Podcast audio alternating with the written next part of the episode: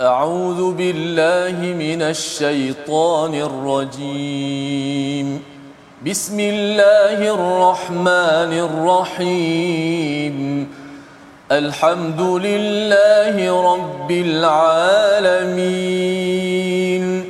الرحمن الرحيم. مالك يوم الدين.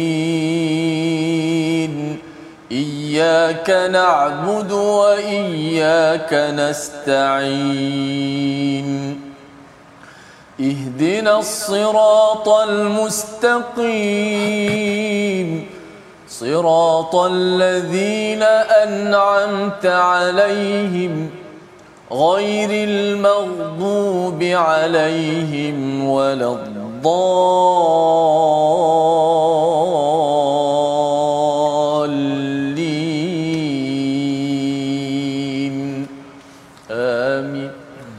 Assalamualaikum warahmatullahi wabarakatuh. Alhamdulillah wassalatu wassalamu ala Rasulillah wa ala alihi wa man wala. Syada la ilaha illallah, syada Muhammadan abduhu wa rasuluh. Allahumma salli ala sayidina Muhammad wa ala alihi wa sahbihi ajma'in. Amma ba'du. Apa khabar tuan-tuan dan puan yang dirahmati Allah sekalian? Kita bertemu dalam My Quran Time baca faham amal pada hari ini.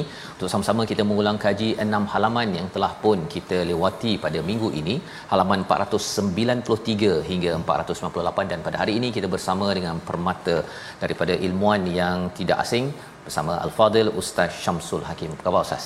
Alhamdulillah sihat sihat saja. Alhamdulillah Ustaz dan, dan kita bersama Ustaz Tirmizi apa khabar Ustaz? Baik, Alhamdulillah Ustaz Fas. Ya, kita masih di dalam bulan Syawal ya, alhamdulillah dan kita ingin menyimak uh, apakah yang telah pun kita belajar daripada surah Az-Zukhruf dan juga surah Ad-Dukhan yang telah pun kita lewati pada minggu ini.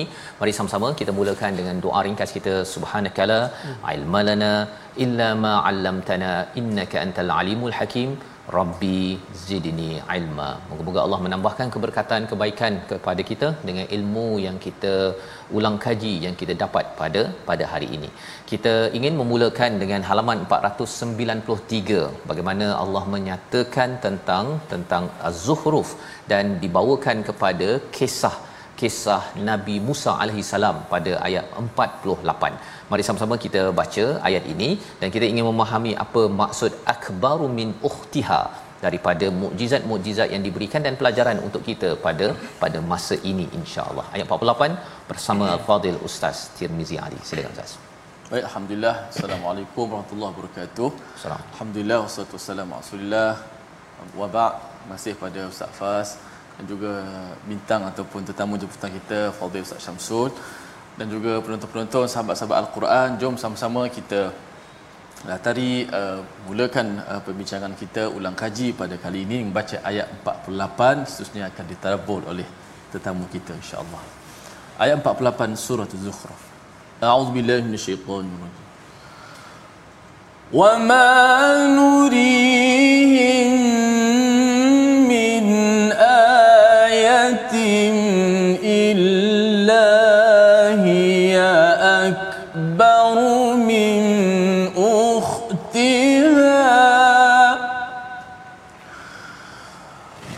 وما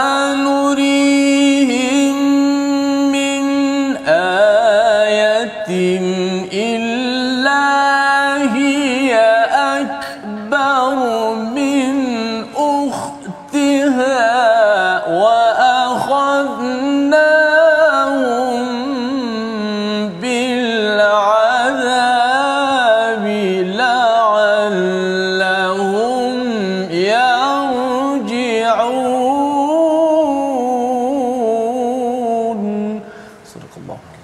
Surah Allah Nazim ayat 48 dan tidaklah kami tunjukkan suatu mukjizat kepada mereka kecuali mukjizat itu lebih besar daripada mukjizat-mukjizat yang sebelumnya dan kami timpakan kepada mereka azab agar mereka kembali ke jalan yang yang benar. Ini sama-sama ingin kita memahami ya apa maksud daripada akbaru min ukhtiha dan juga apakah uh, kaitan azab kembali kepada Allah ya sebagaimana juga dalam surah as-sajdah Allah menyatakan tentang ada azab kecil sebelum azab besar ustaz ya bercakap tentang ingin bawa manusia kembali pada Allah SWT silakan Bismillahirrahmanirrahim. Assalamualaikum warahmatullahi taala wabarakatuh. Yang berbahagia Ustaz Fas dan juga Ustaz Trimizi yang sudi untuk bersama-sama dalam pelayaran kita dengan Al-Quran yang kita harapkan sentiasa menyinari hati kita, kehidupan kita sebagai panduan untuk kita hidup di dunia sehinggalah kita kembali kepada Allah. Kita sampai kepada bicara Allah daripada surah Az-Zukhruf ayat yang ke-48 bila mana Allah menyatakan tidaklah kami perlihatkan kepada mereka daripada tanda-tanda kekuasaan Allah yang diberikan menerusi mukjizat yang Allah berikan kepada Nabi Musa alaihi salam dan juga para nabi yang lain juga hmm. kalau kita lihat bagaimana Allah Subhanahu wa taala tak kala mana memberikan kepada Nabi Musa mukjizatnya mukjizat yang diberikan oleh Allah itu bukanlah satu bentuk bahkan kita tahu antara nabi yang menerima mukjizat terbanyak ialah Nabi Musa alaihi salam disebabkan oleh sifat kaumnya yang mana kaumnya seringkali mencabar Nabi Musa alaihi salam dengan pelbagai cabaran dan ianya bukan bersifat satu masa. Mhm. Dia ada period masa yang berbeza. Setiap satu yang didatangkan itu adalah bagi menjawab setiap cabaran yang dilontarkan dan ianya bertepatan dengan manusia yang berhadapan dengannya. Kalau kita lihat pertama kali ketika mana diminta untuk menunjukkan bukti, bukti awalannya. Antaranya kalau diperlihatkan mukjizat awalnya Nabi Musa alaihi salam meletakkan kedua belah tangan baginda di bawah ketiak baginda dan bila mana dikeluarkan tangannya bercahaya. Allah bagi kita kita kata tu dah cukup hebat dah sepatutnya manusia dah tunduk sebab tak ada orang buat boleh buat macam tu. Hmm. kalau hari ni orang kata kalau nak buat macam tu pun dia ada dipanggil illusion. Illusion. Magic. Magic. Hmm. bukan yang realnya. Ini real punya cerita. Sepatutnya manusia tunduk tapi tak cukup dengan tu tak percaya lagi. Datangkan pula ahli sihir untuk challenge. Bawa pula tongkat yang menewaskan sekalian tali-tali yang konon-kononnya merupakan ular. Dia lebih besar daripada yang first tadi yang cuma dua tangan tadi. Sekarang ni tongkat yang berubah menjadi ular. Berlakulah pertentangan yang hebat sehinggalah akhirnya Nabi Musa salam dikejar sampai ke pinggiran lautan. Yang akhirnya kita tahu tongkat itu juga lah yang akhirnya membuka membelah lautan yang besar. Ia lebih hebat daripada keadaan ular yang sebelum daripada tu pergi pula selepas daripada selamat Nabi Musa dan juga kaum mm-hmm.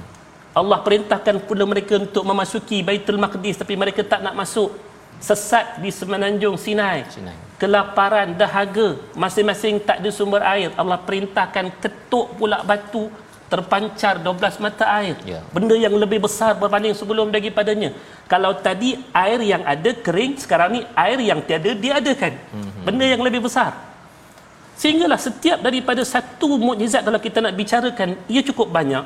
Tetapi apa yang ditegaskan dalam ayat ini Allah kata hiya akbaru min ukhtiha. Ianya lebih dalam bahasa kita akbar ni lebih besar. Tapi kalau para ulama tafsir mereka menyebutkan dua. A'zam akbar. A'zam ni apa dia lebih hebat. Pada sudut kita kata kalau melihat satu-satu kejadian itu eh ini lebih hebat, hebat berbanding sebelum daripadanya dan kalau kita lihat pada sudut fizikalnya sendiri sesuatu yang tiba selepas daripada mukjizat yang pertama itu ia lebih besar juga keadaannya berbanding sebelum daripadanya. Maka apa hikmah daripada Allah sebutkan besarnya ini hebatnya ini? Tujuannya satu yang Allah sebutkan di hujung la'allahum yarji'un. Manusia kalau selepas daripada satu peringatan yang didatangkan satu demi satu satu demi satu yang lebih hebat yang lebih hebat sifat orang beriman bila tiba satu kehebatan daripada Tuhan ia akan tunduk. Tak kiralah kehebatan itu berganda ataupun datang berkali-kali ataupun cuma sekali. Cukup dengan satu Quran datang satu ayat pun orang yang masuk dalam hatinya ayat Quran yang satu pun dia boleh tunduk pada Allah Subhanahu Wa Taala apatah lagi kalau datang sampai 6236 ayat. Untuk Nabi Musa mukjizatnya sekalian banyak. Tetapi manusia ini kalau tidak mengambil iktibar daripada ayat mukjizat tersebut dia tidak akan apa-apa terjadi kepada diri dia. Macam tu juga kita dengan al-Quran. Berulangnya ayat sekian banyak 6236 sekurang-kurangnya ini. Kita katakan bahawasanya ia telah masuk dalam diri kita berulang-ulang dan setiap satu ayat kalau kita baca daripada awal Fatihah sampailah kepada surah An-Nas nanti setiap ayat sebenarnya dah datang. Lebih hebat pencerahan yang diberikan maka kalaulah itu tak mampu untuk mengembalikan kita kepada Allah seperti mana yang telah difirmankan oleh Allah dalam surah Al-Hadid alam ya'ni alladhina amanu an takhsha'a qulubuhum li dhikrillah. Orang yang ingat Allah itu sahajalah yang mampu untuk kembali kepada Allah.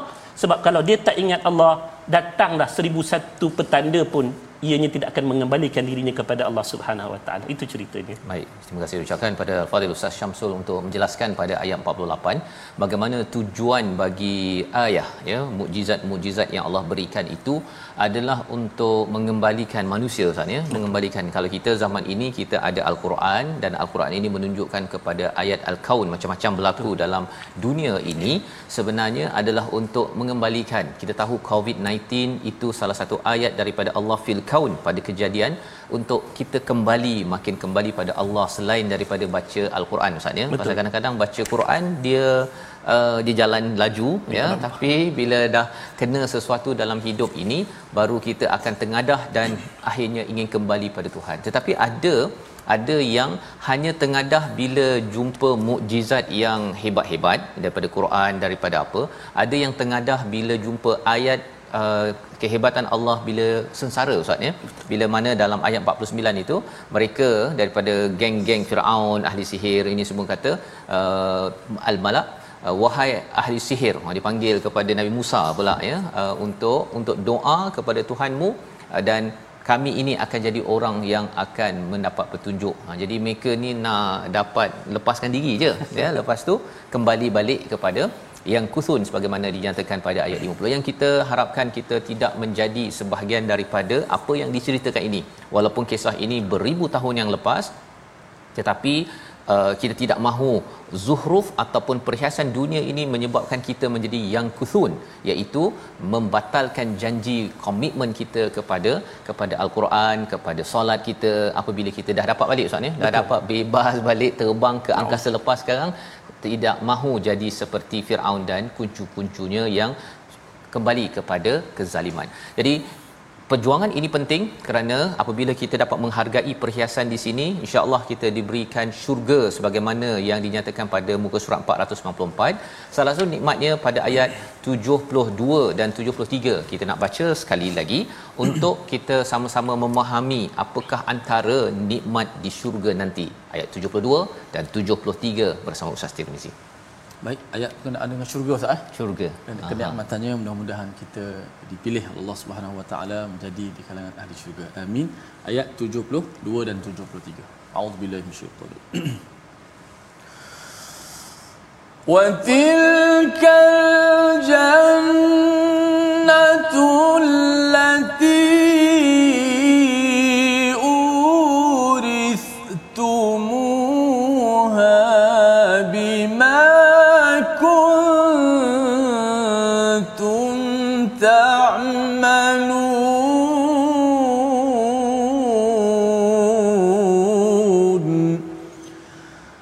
لكم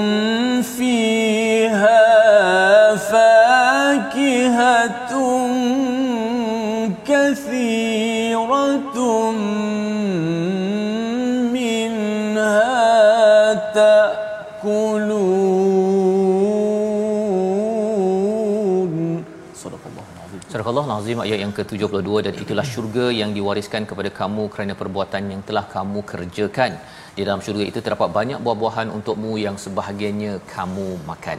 Ini adalah salah satu penerangan tentang syurga dan kita nak bertanya kepada Al-Fadhil Ustaz Syamsul Hakim untuk menjelaskan. Ustaz, ada setengah orang dia tak biasa makan buah macam-macam jenis dia teringin sangat Allah. sampai ke hujung usia dan dia rasa tak apalah ya Allah kalau aku tak dapat makan dekat sini aku dapat makan di syurga. Tetapi buah ini kalau motivasi pada orang dah memang dekat peti ais tu sampai tak termakan makan pelbagai jenis buah dah ada. Macam mana ayat ini juga memberi motivasi kepada kita semua? Kalau boleh ustaz jelaskan apa yang istimewa buah di syurga ini. Silakan. Bismillahirrahmanirrahim. Tuan-tuan dan juga puan-puan yang dirahmati Allah kalau kita baca ayat-ayat berkenaan tentang syurga ni kalau tak ada lagi benda-benda yang diceritakan dalam Quran ni mampu untuk menggiurkan kita untuk kembali kepada Allah masuk dalam syurga tak tahu apa lagi yang boleh menggiurkan kita untuk masuk ke syurga Allah. Apa yang Allah ceritakan dalam Al-Quran ni hanya secebis daripada nikmat-nikmat yang Allah berikan kepada kita nanti insya-Allah. Sedangkan yang disembunyikan itu lebih banyak seperti mana dalam surah As-Sajdah Allah kata fala ta'lamu nafsum ma ukhfiya lahum min qurrati ayun kamu tak tahu apa yang Allah sembunyikan untuk kamu daripada apa yang kamu buat yang akan menyejukkan pandangan mata kamu Tetapi bila mana Allah mention pasti ada benda yang di sebalik maksud Allah menyebutkan benda tersebut. Hmm. Kenapa Allah sebutkan tentang buah? Kenapa tak sebutkan tentang yang lain daripadanya? Istimewa buah-buahan dalam syurga ini kalau kita baca dalam surah Al-Baqarah. Kullama rizqu minha min thamaratir rizqa qalu hadha alladhi ruziqna min qabl wa utubihi mutasyabiha orang-orang yang beriman bila masuk dalam syurga Allah bila mana dia tengok buah-buah dalam syurga dia akan kata eh ini macam yang kami pernah dapat dalam syurga. Yang Allah datangkan hampir sama mirip-mirip seperti mana apa yang mereka perolehi di dunia ini tuan-tuan. Tetapi pastilah yang berbezanya pada rasanya pada kenikmatannya dan pada apa yang bakal mereka hadap nanti ianya takkan pernah sama sekali yang disebutkan dalam hadis Nabi SAW syurga ini sesuatu yang mala ainun ra'at. wala udhunun sami' wala khatara ala qalbi bashar. Yang dikatakan syurga ini sesuatu yang mata kamu takkan pernah melihat yang seumpamanya pada pandangan yang sebenar takkan pernah mendengar pada pendengaran yang sebenar apa yang kamu akan hadap di syurga nanti dan ianya sama sekali takkan sama terlintas dalam apa yang terlintas dalam hati kamu. Maksudnya benda tu sama sekali akan berbeza sama sekali. Walaupun yang kamu nampak itu mungkin sama. Mm-hmm. orang tanya apa yang berbeza berbezanya ustaz? Satu daripada aspek yang disebutkan oleh ahli tafsir iaitu pada kelazatannya. Kenapa disebutkan buah dengan kelazatan? Kalau kita sembang tentang surah waqiah nanti mm-hmm. insya-Allah ustaz kan? Ayat 20 ayat 21 fakihatin mimma yatakhayyarun. Ya. Allah sebutkan makanan syurga itu didahulukan dengan buah-buahan. Barulah walahmi tairim mimma yashtahun. Buka ayat 20 ayat 21 surah al-waqiah. Kenapa didahulukan buah-buahan? Sebab kalau ikut pandangan pakar kesihatan pun mendahulukan buah sebelum makan-makan yang lain ianya akan memudahkan usus kita menerima makanan-makanan yang selepas daripadanya. Perut kita disediakan dengan penyediaan yang baik yang orang putih sebut appetizer. Appetizer kita akan bagi selera dulu dalam badan kita kemudian barulah kemudiannya masuk makanan-makanan yang lain cuma satu soalan yang kedua soalan yang keduanya iaitu kenapa buah-buahan ini yang lebih banyak dibicarakan berbanding dengan makanan yang lain mm-hmm. ini soalan yang ada kaitan dengan kita cerita syurga juga sebab Allah nak kita faham bila kita masuk dalam syurga nanti kita sebenarnya mencari kerehatan yang maksima. Mm-hmm. Orang makan buah apa tujuan dia? Orang makan makanan berat untuk kita lapar. Kita akan makan makanan berat untuk kita mengisi tenaga. diri kita dengan tenaga dan juga makanan. Yeah. Tapi kalau orang makan buah, apa maksud dia? Bersuka. Ber... Dia suka-suka. Dia dah rehat. Dia dah relax. Dia dah happy. Itu sebab kata ahli tafsir, kalau buka dalam Tahrir wa Tanwir, kata Ibn Ashur. Kenapa disebutkan buah? Dia kata, ahsana, ahsana ma yustaladzu bihil insan kerana buah ini merupakan sesuatu yang terbaik bagi manusia yang mencari kelazatan dalam makanan. Orang nak cari lazat dalam makanan ialah pada sesuatu yang bila dia makan bukan takat kita kata kenyang tetapi dia akan rasa happy.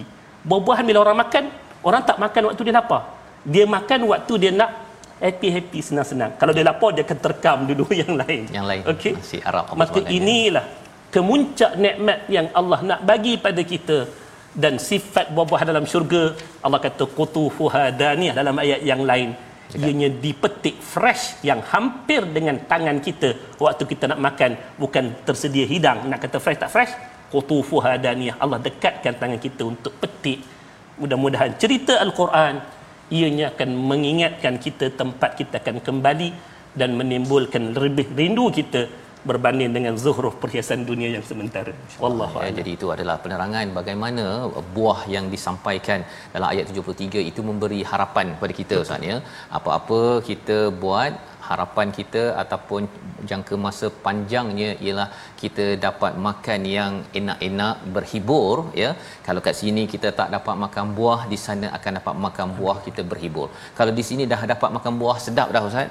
Harapnya masih lagi diizinkan Allah makan buah lebih sedap. Amin. jangan sampai kat sini sedap. Sampai kat sana dapat zakum naudzubillah min zalik ya.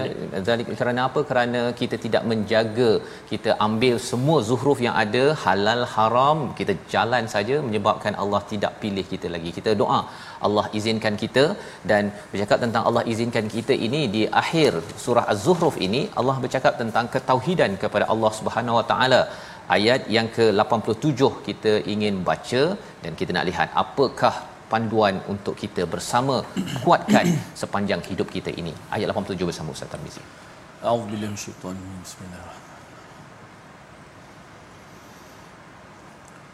ولئن سألتهم من خلقهم ليقولن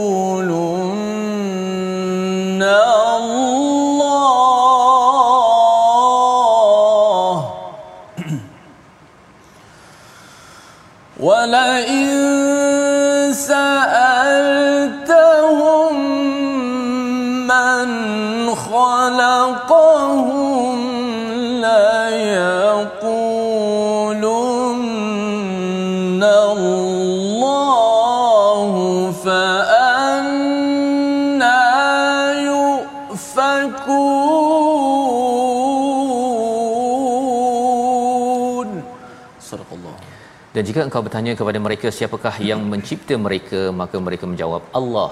Jadi bagaimana mereka dapat dipalingkan daripada Allah Subhanahu Wa Taala? Inilah persoalan yang kita harapkan dalam diri kita ya selain daripada orang-orang yang tidak beriman. Apa yang menyebabkan manusia berpaling? Kita berehat sebentar, kita kembali semula selepas ini untuk sama-sama menjaga mendapatkan tips bagaimana kita tidak mahu terpaling berpaling dalam diri keluarga kita daripada ketauhidan kehebatan Allah Subhanahu Wa Taala. Baik Quran Time, baca, faham, amal insya-Allah.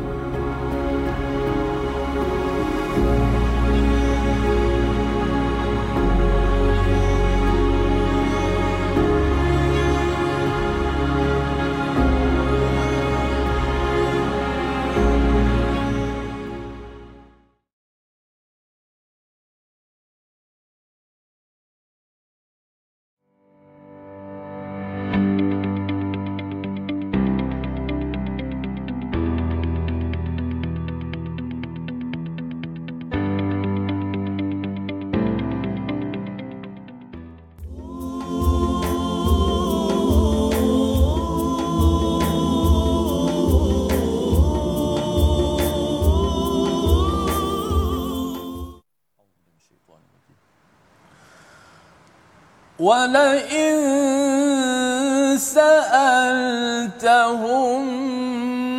من خلقهم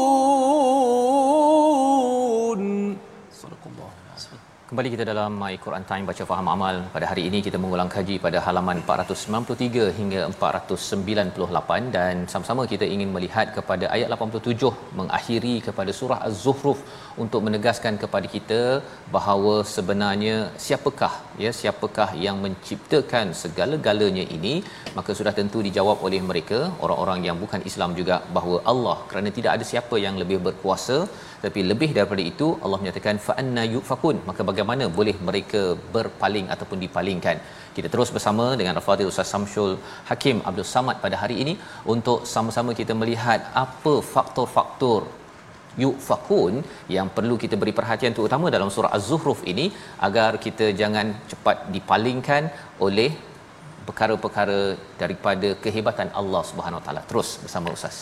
Bismillahirrahmanirrahim. Menjawab kepada soalan apa yang membuatkan mereka itu berpaling setelah mereka mengetahui. Mm-hmm. Di sinilah kita katakan pengetahuan dan ilmu itu dua benda yang berbeza. Ilmu sesuatu yang akan memandu kita kepada jalan hidayah Allah Subhanahu Wa Taala yang membawa kita pergi kepada satu step yang berikutnya selepas daripada kita tahu tetapi pengetahuan yang hanya terhenti sebagai pengetahuan seperti mana yang telah diperakukan sendiri oleh orang-orang musyrikin satu ketika dahulu diminta oleh Allah Subhanahu wa taala kepada Nabi sallallahu alaihi wasallam untuk bertanyakan soalan ini kepada orang-orang musyrikin sendiri. Tak kala mana mereka menyembah tuhan-tuhan seperti mana Allah wal Uzza wal Manat. Adakah tuhan-tuhan tersebut telah pun menciptakan mereka seperti mana yang telah Allah ciptakan mereka sebelum daripada ni. Mm-hmm. Kalau kita lihat dalam ayat yang lain Allah menyatakan afaman yakhluqu kaman la yakhluqu afala tadhakkarun. Adakah mereka itu telah menciptakan, telah menciptakan akan manusia seperti mana yang telah Allah ciptakan? Maka tidak akan mereka mengambil pengajaran daripada perkara tersebut. Namun di hujung ayat Allah kata fa anna yufakun apa benda yang membuatkan mereka itu? Kalimah yufakun ni yusrafun. Dipalingkan daripada keadaan tersebut. Kalau kita lihat dalam tafsirnya bahawasanya perbuatan ini bukanlah perbuatan sesiapa dibuat kepada mereka. Maksudnya hmm. bukanlah saya yang pergi tangkap kepala seseorang pusingkan kepala dia ke kiri ataupun ke kanan. Tetapi disebutkan dipalingkan maksudnya benda inilah perlakuan diri mereka ke atas diri mereka sendiri. Hmm. macam kita jumpa dengan seseorang kita kata siapa yang menyampaikan kamu ke sini? Contohnya. Takkanlah ada orang angkat dia bawa ke sini. Tidak. Mm-hmm. tapi dia akan jawab saya yang datang sendiri ke sini. So di sini kalau kita sebutkan fa anna yufakun apa yang menyebabkan mereka itu dipalingkan daripada kebenaran yang mereka telah mengiktiraf sebelum daripadanya? Antara sebutan para ahli tafsir berkenaan tentangnya iaitu li'inadihim di kerana kedegilan mereka untuk mengiktiraf kebenaran bukan kerana kejahilan. Kalau sebutkan kejahilan mereka sudah tahu. Tahu. Tetapi dia kerana degil untuk mentauhidkan akan Allah pada sesuatu yang sememangnya dia tahu hak Tuhan untuk ianya disembah. Wa ma khalaqtul jinna wal insa illa liya'budun. Allah telah menciptakan manusia dan juga jin melainkan untuk tujuan yang satu. Cuba kita ambil satu perbandingan yang mudah. Kalau seorang anak tiba-tiba dia menafikan ibu kandungnya yang well known. Ayah kandungnya yang well known. Memang daftar surat lahir. Surat hmm. kelahiran itu nama ayah dia nama maknya jelas-jelas. Tiba-tiba dia kata saya tak nak iktiraf inilah satu-satunya mak saya. Saya tak nak iktiraf inilah satu-satunya ayah saya. Hmm. saya nak masukkan orang lain sebagai penama yang lain bagi ayah saya dan mak saya. Orang kata apa? Hmm. ini anak durha? Durhaka, durhaka apatah lagi bagi Tuhan yang satu-satunya mencipta sekalian alam ini? Kalau dia tidak diiktiraf sebagai satu-satunya Tuhan bukan sekadar kita kata Tuhan pencipta tetapi Tuhan yang hanya senya layak disembah maka ini tidak menjadikan dirinya sesuatu yang baik seseorang yang baik. Dia mesti kena iktiraf. Tuhan yang satu itulah yang telah menciptakan diri dia dan dalam masa yang sama seperti mana ibu dan ayah bila mana diberikan status ibu dan ayah dia wajib ditaati Taat. dia wajib dibuat baik kepadanya pastilah Tuhan lebih yang telah lagi. menciptakan lebih berhak untuk menerima hak yang lebih tinggi daripada hak seorang ibu dan ayah bukan takat ditaati dipatuhi dijadikan seluruh urusan ibadah itu hanyalah urusan tauhid semata-mata iaitu mengesakan dia semata-mata maka di sini kata Allah kamu dah iktiraf aku sebagai pencipta. Apa yang memalingkan kamu daripada menjadikan aku satu-satunya Tuhan yang layak disembah? Kenapa mengadakan yang lain daripada aku untuk disembah bersama-sama dengan aku. Itu maksudnya. Insyaallah ya. Jadi sudah diiktiraf Allah sebagai pencipta segala-galanya pencipta kepada hiasan-hiasan di dunia hiasan di akhirat ya. Tapi rupanya pilih hiasan pula. Bukannya mengiktiraf kepada pencipta dan mengikut kepada kata pada pencipta itu. Dan inilah inilah panduan mengapa kita membaca al-Quran tuan-tuan ya pada setiap hari ini. Untuk kita meluruskan kata-kata hati kita ustaz ya daripada dipalingkan kadang-kadang kita tergiur dengan kita melihat kemewahan dengan pelbagai perkara. Kita belajar daripada Firaun bahawa dia tergiur dengan dengan harta ya. Bukannya tergiur dengan nak mendekatkan diri pada pencipta. Sampai dia menggelarkan diri dia sebagai sebagai Tuhan yang yang menciptakan. Jadi perkara-perkara ini sebagai satu panduan. Surah az-zuhruf me, me buang karat-karat dalam hati kita agar kita jangan mudah tergiur dengan uh, segala perhiasan tetapi kalau masih nak ambil yang telah Allah tawarkan yang lebih indah apabila sampai di di akhirat nanti insya-Allah. Kita doakan bersama dan kita terus masuk pada surah Ad-Dukhan di mana ia adalah salah satu daripada surah Makkiyah, surah yang ke-44 dan awalnya bercerita tentang Al-Quran ayat 1 hingga ayat yang kelima kita nak baca agar kita berkenalan kembali dengan al-Quran yang akan menjadi panduan kepada kita agar terus tidak yufakun sebagaimana dalam ayat 87 sebentar tadi ayat 1 hingga 5 bersama Ustaz Tirmizi أعوذ بالله من الشيطان الرجيم بسم الله الرحمن الرحيم حميم والكتاب المبين إنا أنزلناه في ليلة مباركة إنا كنا منذرين فيها يفرق كل أمر حكيم أمرا من عندنا إنا كنا مرسلين صدق الله العظيم Surah Al-Azim gitulah surah Ad-Dukhan Hamim demi kitab Al-Quran yang jelas sesungguhnya kami menurunkan ia pada malam yang diberkati sesungguhnya kamilah yang memberi peringatan pada ayat yang keempat Allah menyatakan pada malam itu dijelaskan segala urusan yang penuh hikmah iaitu urusan daripada sisi kami sesungguhnya kamilah yang mengutuskan rasul-rasul.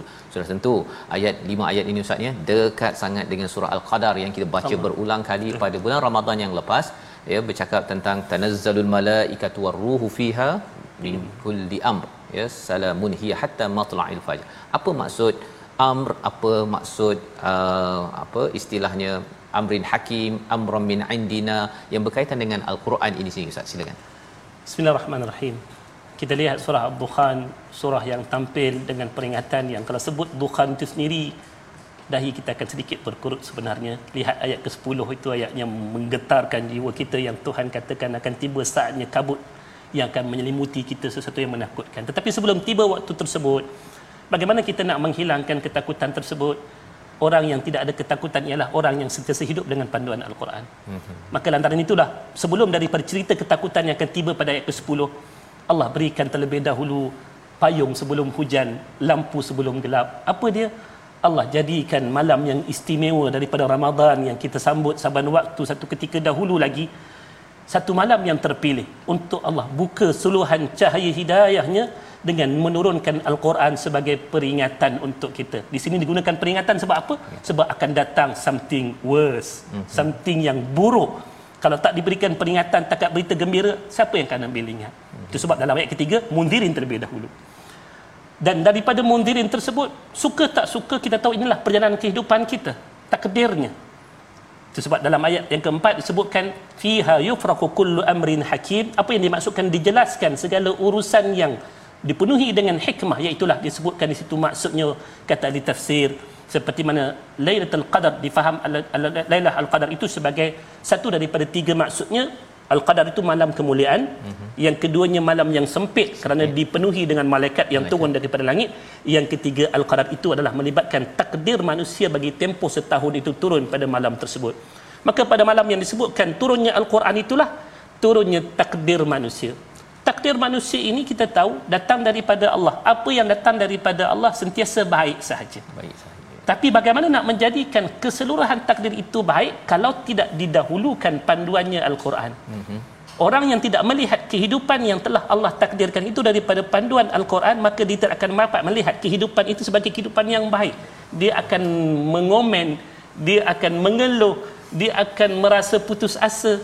Tapi kalau dia melihat kehidupan yang sebenarnya takdir Allah yang maha indah, yang maha bijaksana, hakim di sini, dia akan lihat daripada cerminan Al-Quran bahawasanya inilah kehidupan terbaik yang Allah sedang datangkan kepada dia. Biarpun yang datang selepas itu ialah kabut kehidupan tetapi bila mana ada seluruhan cahaya panduan petunjuk daripada Allah maka dia tidak tetap tidak akan tersesat sama sekali biidznillah taala. Okey so kenapa Allah sebutkan fiha yufraqu kullu amrin hakim dikaitkan urusan itu urusan Allah. Bila dia katakan urusan Allah ia pasti hadir dengan kebijaksanaan. Takdir manusia tak pernah hadir dengan benda yang buruk melainkan benda yang baik. Maka seperti mana kata Nabi sallallahu alaihi wasallam ajaban li amril mu'min inna amrahu kulluhu khair. Seluruh urusan hidupan orang beriman ini baik-baik belaka. Amran min indina kita iktiraf urusan itu datang daripada Allah Subhanahu Wa Taala Allah lah yang telah mengutuskan ia untuk kita sebagai panduan dan sebagai kehidupan yang terbaik seorang hamba yang taat kepada dia insya-Allah. Masya-Allah ya. Jadi itu adalah penerangan awal daripada surah Ad-Dukhan iaitu daripada Luh Mahfuz itu turunnya Al-Quran Betul. ya pada malam yang penuh barakah Lailatul Qadar Ustaz ya yang kita uh, sambut saban tahun lah ya. Dan dalam masa yang sama juga pada daripada Luh Mahfuz juga ada amrin hakim ataupun uh, qadar ya Betul, qadar kehidupan kita. Dan apabila qadar kehidupan kita ini dipasangkan dengan al-Quran ya maksudnya kita memang akan menghadapi yang baik yang baik.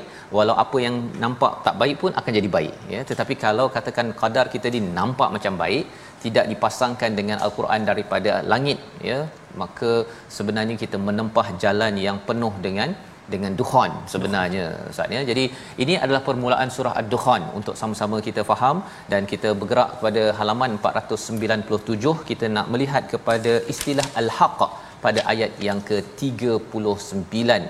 Apa maksud al-haq? Ya berkaitan dengan tujuan hidup kita ini. Kita baca dahulu ayat 39 surah Ad-Dukhan. Silakan Ustaz. A'udzubillahi minasyaitonirrajim. Bismillahirrahmanirrahim. ما خلقناهما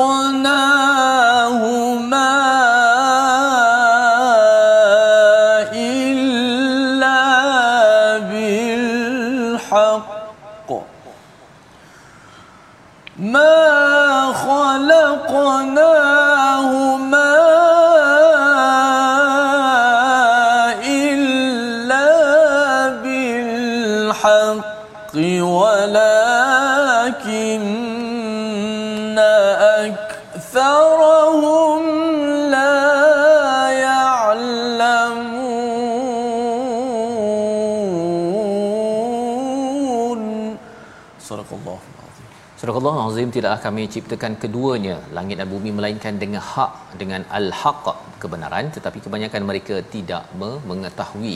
Dalam ayat ini Allah menceritakan tentang langit bumi ni Ustaz ya ada al-haq ya diciptakan bil haq tetapi ramai yang tak tahu apa yang maksud al-haq sebenarnya dalam Quran ni. Al-haq dalam ayat ni ustaz ya ianya lawan kepada kalimah batil. Batil ha al-haq lawan di batil. Yes kalau tuan-tuan dan puan nak faham ayat ni kena baca dulu surah sad ayat 27 okay. Allah sebutkan wa ma khalaqnas samaa wal arda ma bainahuma batila Zalika dhannul ladina kafaru. Dalam ayat tersebut Allah kata tidaklah kami ciptakan akan langit dan juga bumi ini dan apa yang berada di antara keduanya dengan cara yang batil, dengan cara yang sia-sia. Kalimah batil ini disebutkan sebagai sia-sia seperti mana pengiktirafan kita dalam surah Ali Imran kita kata Rabbana ma khalaqta hadha batila. Wahai Tuhan kami, engkau telah menciptakan segala apa yang daripada malam dan juga siangnya daripada langit dan juga buminya engkau tak pernah ciptakan ianya segala sia-sianya hatta kepada penciptaan kita mm-hmm. afa hasibtum annama khalaqnakum abatha orang beriman mereka katakan kami tak pernah menyatakan sebarang penciptaan Tuhan itu adalah sia-sia. Tapi kalau kita lihat ayat yang ke-38 bagaimana disebutkan oleh Allah sebelum lagi pada itu kan? Bagaimana Allah menyatakan wa ma khalaqnas samawati wal arda wa ma bainahuma la'ibin. orang-orang kafir mereka kata Tuhan cipta ini sia-sia ataupun ianya hanyalah tujuan untuk nak bersuka-suka bermain-main. Main. dalam ayat 27 surah Sad tadi Allah kata zalika dhannul ladina kafaru. Itulah keyakinan orang-orang kafir. Hmm. lalu Allah menegaskan dalam ayat ini ayat 39 Allah tegaskan sekali lagi Allah kata ma khalaqnahuma illa bil haqq. Allah memang tidak menciptakan keduanya iaitulah langit dan juga bumi yang dianggap oleh orang-orang musyrikin sebagai batilah tadi di sini Allah tukarkan ia jadi bil haqq so al haqq di sini apa dia kata Ibnul Qayyim antara yang dimaksudkan dengan al haqq itu ialah al hikam al hikam wal ghayatil mahmudah yang dikatakan al haqq itu ialah hikmah-hikmah dan juga tujuan-tujuan yang terpuji. Apa sebab Allah ciptakan langit dan juga bumi? Antaranya kalau kita lihat bagaimana Allah bertanyakan kepada kita, afala yanzuruna ila al-ibili kayfa khuliqat? Wa ila as-sama'i kayfa rufi'at? Wa ilal jibali kaifa nusibat? Wa ilal ardi kaifa sutihat? Dalam surah al-ghasyiyah Allah minta kita tengok untuk melihat kebesaran Allah padanya. Inilah antara tujuan penciptaan yang telah Allah ciptakan langit dan juga bumi dan apa yang berada di antara keduanya sekiranya diperhatikan dengan perhatian yang datang dengan iman. Inilah yang disebutkan dalam surah Ali Imran. Inna fi khalqis samawati wal ard wa ikhtilafil laili wan nahar la ayatin li ulil albab orang-orang beriman dia adalah orang-orang yang berotak. Tetapi orang-orang yang tak beriman tak berapa.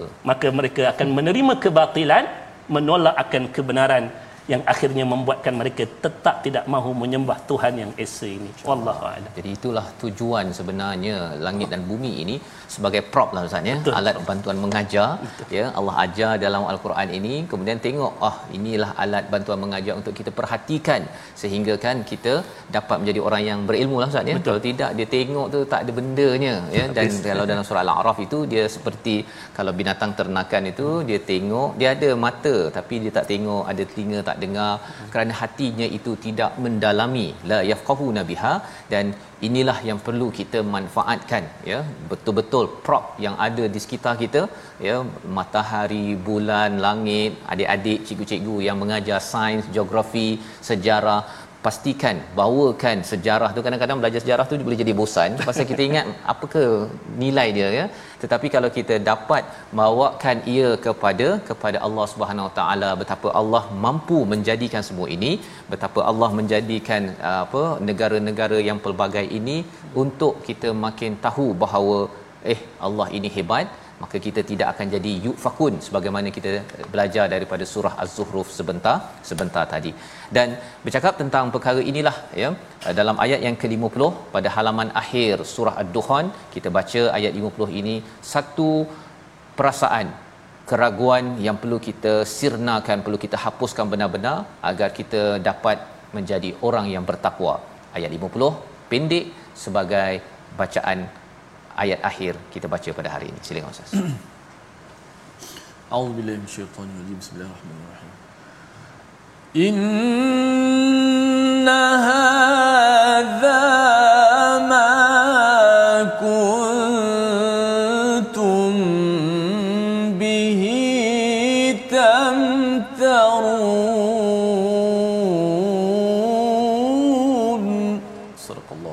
Surah Al-Azim di halaman 498 ini Allah membawakan tentang tentang apakah azab di neraka.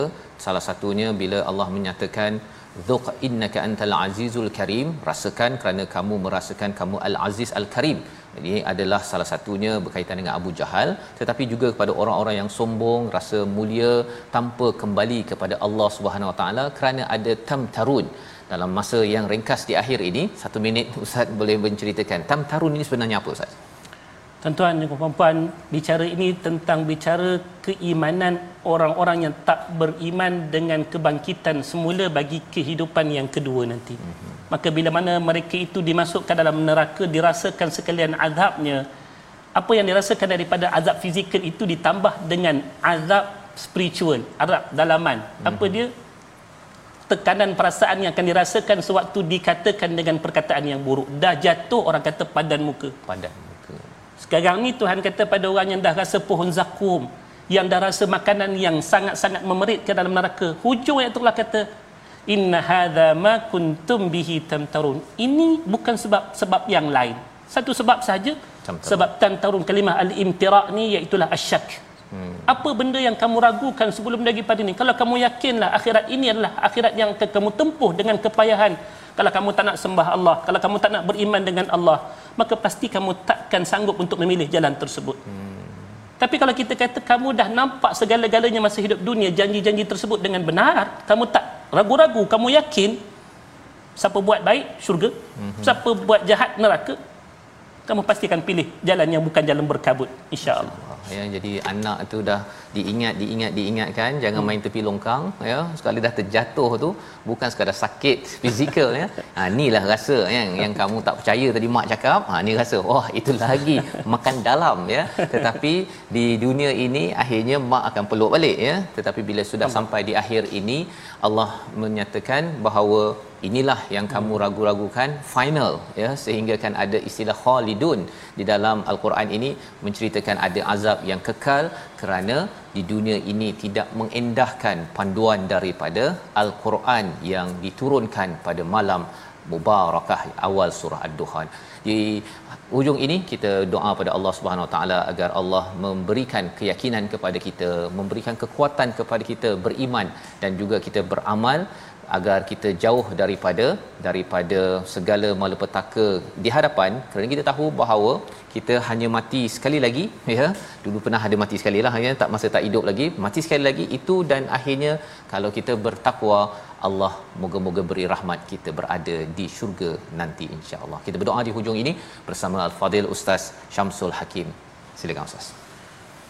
بسم الله الرحمن الرحيم الحمد لله رب العالمين والصلاة والسلام على أشرف الأنبياء والمرسلين سيدنا محمد وعلى آله وصحبه أجمعين اللهم ارحمنا بالقرآن واجعله لنا إماما ونورا وهدى ورحمة اللهم ذكرنا منه ما نسينا وعلمنا منه ما جهلنا وارزقنا تلاوته آناء الليل وأطراف النهار.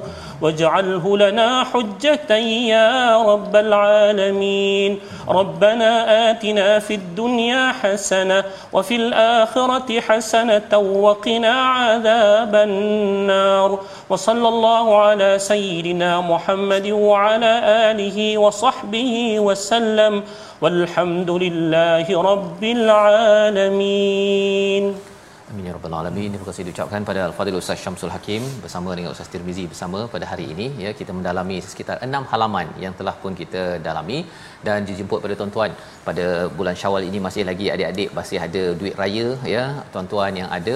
Kita ingin sama-sama meneruskan sumbangan pada tabung gerakan Al-Quran kerana kita yakin dengan tabung ini kita dapat menebarkan mempelbagaikan program-program yang ada dan kita wujudkan lagi. Apatah lagi kita berada di penghujung 5 juz yang terakhir. Moga-moga dengan segala perjuangan kebersamaan kita menaikkan martabat al-Quran ini dalam hidup kita dalam diri masyarakat Allah terima kita bersama orang-orang yang bertakwa. Innal muttaqina fi maqamin amin. Pada ayat 51 kita bertemu lagi dalam dalam halaman baru surah al-jathiyah pada hari esok insya-Allah Al-Quran time baca faham amal insya-Allah